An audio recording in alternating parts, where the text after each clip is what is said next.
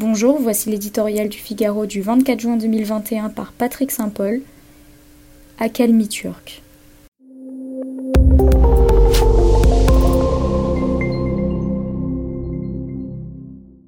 Il paraît que le sultan s'est adouci. Fini les tempêtes avec ses alliés européens, les insultes, les provocations et le chantage à l'afflux de migrants.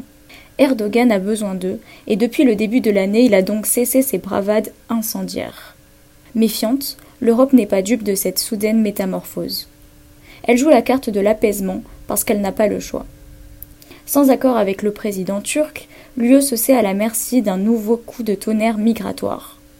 Le précédent deal arrivait à terme. Dans son prolongement, l'enveloppe de 3 milliards d'euros qui doit lui permettre d'absorber le coût de l'accueil des migrants syriens en Turquie devrait faire tenir la digue turque.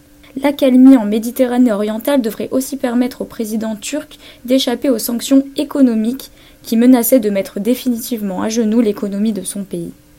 À deux ans des élections et alors que son parti, l'AKP, est en chute libre, Erdogan a besoin d'amorcer un redressement économique, notamment en attirant des investissements étrangers s'il veut prolonger son règne.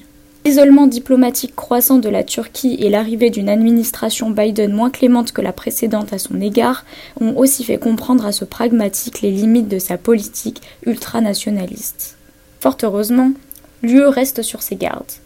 Erdogan souhaite renouer l'improbable dialogue pour une modernisation de l'union douanière avec l'UE, en y incluant notamment les produits agricoles.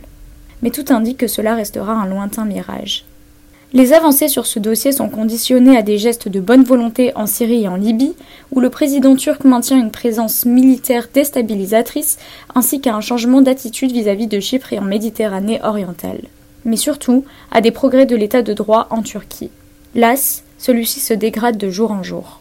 Et le sultan, accroché à son pouvoir, ne semble pas prêt de ralentir sa fulgurante dérive autocratique.